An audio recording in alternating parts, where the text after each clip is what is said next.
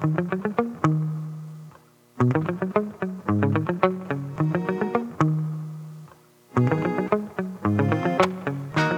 What's shaking, everybody? Welcome to another special bonus episode of Improv Tabletop. We're doing another little interview today. I'm Ned Wilcock, your host and GM, and today I'm joined by. Christian Randall, ya boy. Yes, we are rounding out our cast of ImpTab Avatar 10,000 Things with dear old Christian Randall. You know him as Jetsoon of the Library. You probably know him as Farfalnuggin and Captain Gmo, and goodness gracious, how many other characters he's played by this point on the show. How you doing today, my dude? It's my Monday, so I'm nice and tired from work, but I got a nap, so I should be fine. Right on. well, to help our cast get to know you, to, not our cast, our audience, to help our audience get to know you, got you. Maybe I just woke up from a nap too. We're gonna get to know Christian a little bit with some icebreaker questions, everybody. First off, Christian Randall, what is your favorite breakfast cereal? This is my qualifying question. Hot or cold? This is the first time anybody has brought up such a response to this question. uh, I will say either or both. Up to you. All right. Cold.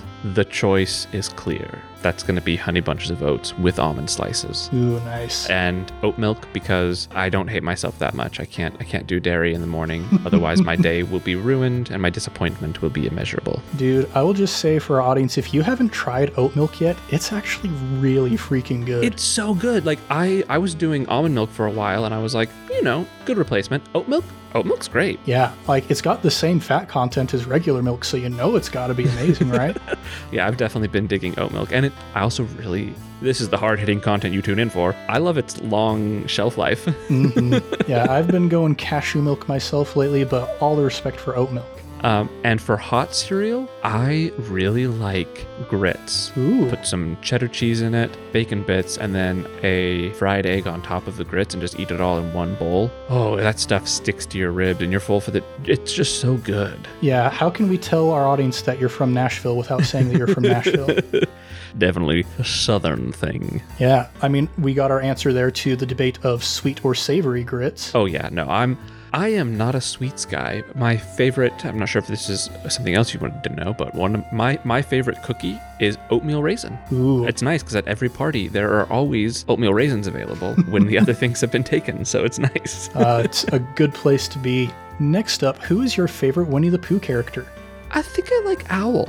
I feel like not enough people appreciate Owl. Just the absolute chaotic refusal to admit the absurdity of their own life. I feel like Owl would be a really good person to have in your corner. Yeah, definitely got some uh, misunderstandings about the world, but he's got confidence, and that counts for a lot. Yeah, like Rabbit would be a little too chaotic for me, a little too neurotic. I mean, Pooh is Pooh, and obviously you need that beautiful, simplistic love of life. Mm-hmm. But I, yeah, I think Owl would be my choice. Nice. And then our final icebreaker what is your dream job or vocation? I do not dream of labor. Bold, hard hitting.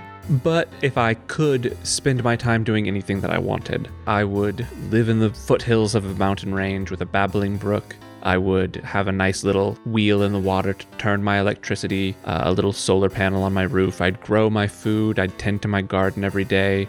My mornings out in nature, my days inside writing and reading, and my evenings enjoying just the sunset and the sounds of nature. That is what I would do. So your life would be some sort of pastiche of Henry David Thoreau, Stephen King, and Stardew Valley. You have summed it up perfectly. Yeah, if you start getting around to publishing those books, let me know. Absolutely. They're sitting on my computer. I have started the second draft, which is somehow more daunting than the first. Mm. There's this Neil Gaiman quote that's something to the effect of like, you just write the book, and then when you go back through, you make it sound like you knew what you were doing the whole time. And that is the hard part. Yeah, you've commented in one of our talkback episodes for Avatar that it's hard to portray a character who is smarter than yourself. And I feel like this kind of taps a similar mental nerve. Definitely. Well, now getting into questions relating to the podcast itself, let's start with your history with improv and acting. Acting has been something I've done since forever. Um, take this with a grain of salt because uh, my mother said it, so its validity may be in question. But she says that as I was first learning how to speak, there were two things that I was always saying since I was able to speak, and that is, that girl over there is very pretty. um, and the second thing is, I want to grow up and be an actor. And so, I mean, since I could walk and talk, I've been in the school plays, done a lot of community theater, a lot of elementary, middle, high school. Um, obviously, at university, I did a lot. My degree is in theater. So, theater has been something I've always done. And I just love it. It's such an invigorating way to tell a story. Obviously, for me, the most important thing with theater is the storytelling aspect, Mhm. which is why I love writing as well, why I've enjoyed doing this podcast so much, because it's just pure storytelling. But yeah, just I need that in my life. I need stories. I think I think we all do, but I really need it. yeah, I saw something to the effect of it was towards the beginning of the big bad pandemic sort of situation that we all went through there. Mm-hmm. and somebody I'd seen had posted something to the effect of now that you have gone through this experience, you can't belittle actors and storytellers because those are the people you turned to in your moments of sadness and desperation. I love that. when I was younger, my little sister is very much, well, both my sisters are actually very intelligent, hardworking, driven people. But my little sister specifically had a conversation with me at one point that was like, why do you want to do this? Like, what's the point of having actors? Like, what's the point of having these people? Because she said, what I want to do is I want to help people. I want to be a healer. I want to study nursing. I want to study like how to help heal people. And that seems necessary for society. But what does a storyteller do? And I tease her about it every now and then because she has very much recanted that view since then. but I do, I just, I always think of that conversation, just her being like, I don't, I don't get it. But I, I agree, especially since what we've all gone through recently. I think we all realize we need stories, we need art. Yeah, when I was starting to think up this podcast in the first place and starting to kind of put the ideas together, I was talking with a friend of mine who is very involved in activism. He's currently working for an environmental nonprofit. And it's really easy to look at somebody like that and say they are making such a huge difference. They are helping people in such a tangible, actionable sort of way. Mm-hmm. And around that time, I turned to one of my personal idols, Justin McElroy of My Brother, My Brother and Me and The Adventure Zone and whatnot. His Twitter bio says, I love this so much. I feel an earnest and humble desire, and shall till I die, to increase the stock of harmless cheerfulness. Ooh, that is good. Yeah, as, as I found myself kind of pondering this idea of my dream right now is to tell stories for people, and that pales so much in comparison to my friend who is trying to save the planet, essentially, and to all those people who are studying medicine to help heal people. But the small joys that we experience in life are not to be taken lightly, I think in my darker moments, one thing that often helps is I can turn to one of my favorite podcasts and start playing an episode, and boom, it brings a smile to my face, helps me to f- get out of that sneaky hate spiral that I get into so often. So I think there is a lot of good to come from being a storyteller. And so if you, as one of our listeners, are considering getting into this field, you will not hear any discouragement from any of us here at Improv Tabletop. Absolutely not. Full support to anyone who wants to tell any story. If you've got even an inkling of an idea, just find a way to tell it. Now, as far as being a geek goes, I don't know if I can super recommend that. But, Christian, what is your history with geekery and especially tabletop RPGs? Geekery is in my blood. I have always been a big old nerd of some kind or another. I would say my biggest claim to fame in the nerddom would be Pokemon, mm-hmm. which I have certainly mentioned before. I didn't do a lot of video games growing up. We had like a Wii and a PlayStation 1, I think, were the systems we had. But handheld systems, I always had Game Boy, Game Boy Color, Game Boy Advance, DS, all of it, because I needed to be able to play whatever Pokemon game came out next. Dude, I am 100% born and bred in the handheld community. Mm-hmm. So I am 100% with you there. And that's probably more like my geeky side, nerdy side. I've been reading fantasy books and watching fantasy movies and very much into the whole fantasy thing since forever. I mean, I'm part of the Harry Potter generation, so that definitely helped jumpstart things. I wish I had gotten into tabletop role playing games earlier, but it wasn't until you introduced them to me. Uh, we were in college, and it was Curse of Strahd, the D and D 5e uh, adventure. That was the first introduction I had to it, and I dove in pretty deep pretty fast, and I haven't really come up for air yet. yeah, you were my first player to start DMing, I believe. That may be true. I got a GM for you in that Threads of Fate game, which was chaotic and fun.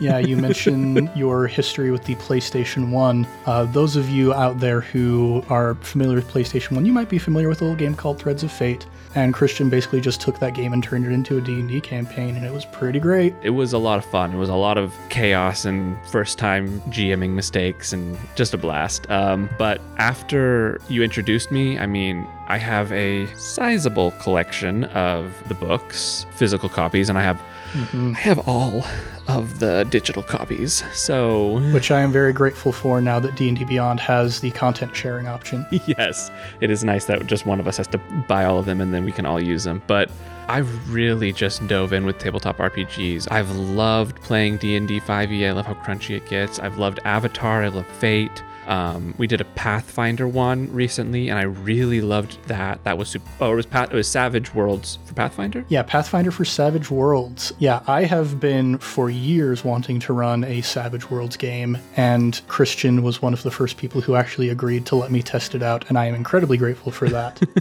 it was such a blast, and even then, since that time, you and I have both been kind of power gaming, looking at things like how can we break a character and just make them incredibly powerful and fun, and because mm-hmm. that's that's what I love. I love just it's dumb, but like if you show me a graph or a spreadsheet where you've like been like, if you take this many levels and do this and take this class and this, you can get this incredibly powerful broken character. I will get so excited. Like I will get thrilled by your nerdy breakdown of the game. yeah, you definitely are one of my most dedicated mechanical players, which I do really appreciate. It's so much fun to just it's total wish fulfillment and fantasy exploration just to tackle these problems. Like, oh boy, I get 8 hours of sleep every night. Oh boy, I can go out and make money by having fun with my friends. yeah yeah, and here we are. I mean, sometimes you start a Patreon and then surprise you actually are somehow making money by having fun with your friends, which boggles my mind. It still doesn't seem real. but uh, you mentioned Avatar Legends. What's your history with Avatar, that specific breed of geekery? Yeah, um, I don't know if I've told you this before. My good friend Steven, he introduced this was way back in high school he introduced me to Avatar. He came over, we had a sleepover, and he was like, You haven't seen Avatar? You've got to watch it. And so we, I don't know if we binged the whole thing in one night, but we watched a lot of it. We were up really late. But because we were binging it and we were going, you know, just trying to get through the end, we got to Tales of Ba Sing Se. Mm. And he said, Oh, this isn't really an important episode. We can skip this one. Ah. I know. we were young. Uh, the follies of youth. Admittedly, I gave him a hard time for it later. As you should. Like, I watched the whole show multiple times after that. And like two or three times, I just was like, "Oh, this isn't important. This isn't an important episode. I can just skip it." So I just skipped it. Um, and it wasn't until I was showing someone else Avatar for the first time that I was like, "We'll just watch this episode." And then I watched it, and I was like, "Why? Why didn't I watch this the first time? It's so good." Mm-hmm. um, and I really enjoyed Legend of Korra all the way through. I've very much just enjoyed the whole saga and world of it. I feel like I've been introduced to more of it since we've started the podcast, like the books and the extended world and things like that that I wasn't as aware of. So that's been really fun as part of this journey. Yeah, this world is so compelling and it's got this great blend of action and levity and gravity in a lot of ways as well. You get those moments like Tales from Ba say that make you weep and I don't know if I've mentioned this in any of our episodes yet, but for me, one of the brilliant things about Avatar is its ability to switch from a serious moment to a humorous moment just on a dime. I, two things. So I saw a couple videos. Uh, one about that. Um, this person was talking about how grief isn't funny, but it is the perfect setup. Mm. Oh, it was it was Brennan Lee Mulligan. Um, he was talking about how like you're at the funeral and it's like Uncle Joe just passed away so I've made reservations for us at Denny's at 8. it's just such a universal dark thing, grief and loss and, you know, reality that we have to laugh about it sometimes. And when life keeps going on, we just have to smile through it sometimes. And so I think I do agree Avatar does a great job of that. Yeah, I think it's a good example of how natural it really is to defuse tension with humor. Like in the very first episode of the show, Zuko arrives at the Southern Water Tribe, and Sokka's like, I'm gonna try and defend my entire tribe, just this one guy against this crazy firebender. He rushes Zuko and tries to stab him. Zuko grabs the spear and snaps it in half. And in this incredibly tense moment for Sokka, they just have him kind of bonk him in the forehead with the butt of the spear, and they have these cartoonish boinging noises that happen Yeah. that you can only really get in a cartoon. and you see so many moments like that throughout the entire series, and it never feels cheap. It always feels natural to defuse some of these very tense moments with humor, and I love that about the show. I don't want to make you cry tonight, but with the announcement of the new Avatar movie, super excited to see that. Mm-hmm. Someone I saw a video and this person was mentioning we will possibly see something very sad with the passing of Uncle Iroh. Mm-hmm. They could do a horrible evil thing and break our hearts where Zuko sings Little Soldier Boy at Iroh's funeral or something and just wreck us. And ever since I heard that, I have been wanting to be hurt again. I want it to happen. it's, it would just be beautiful and horrible and ugh. Yeah, it, it's a show that makes you feel all of the things, but it's it makes you want to feel all of the things, and that's very special. Yeah, it, it makes you feel and then it makes you feel okay for feeling. Now, let's talk about who your top three characters are that you've played on the podcast, and what do you enjoy so much about them. Hmm. Okay, I'm gonna start with three and move up to one. Getting this granular, I suppose that's to be expected from such a mechanical mind. Let me pull up my spreadsheet and see uh, all the characters. um, I would say number three for me would probably be Decidueye. Okay. First off, just because of the setting and Pokemon in general, I love the fact that I got to play around in a world where we were all Pokemon and we got to make all these dumb references and jokes, and that was just so much fun. Um, weirdly enough, I might say my second favorite character might be Free Spin. Oh wow, that's that is a choice. just because I can't remember the last time I laughed that hard. I mean, we didn't know what we were doing with, with that. It was just chaos. Yeah, that's a good point. I think having thought a bit more about the experience of recording Transformer Rejects, I think part of what makes it special is that more than most of the other ones that we've done, really did just feel like we're playing for ourselves and we're just a group of friends making each other laugh and having a fun time with this thing that we are really very unqualified to talk about. Yeah, definitely. Um, but number one, hands down, Jetsoon. Hands down.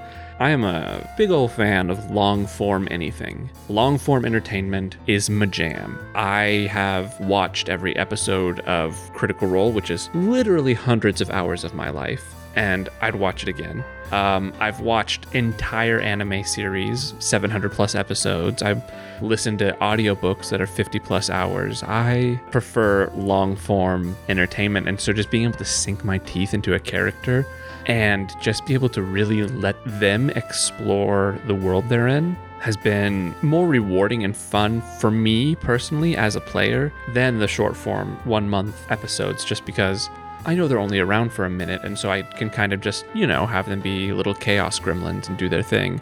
But yeah, Jetsoon is really something special for me. I will say, honorable mention, my character from Miceborn, Oh, Bart? Bart. Honorable mention, the guy whose name we don't remember. Only because I loved the world. Honestly, he's just not one of my personal favorites I've played, just because everyone else did so amazing. And I loved those episodes and I loved that story. And I loved just being able to be a part of it. I don't feel like it was one of my strongest characters, but I really just enjoyed being able to be a part of that one because that was just so fun to be a part of. Mm-hmm. Man, if you've got your spreadsheet up, who's your least favorite character?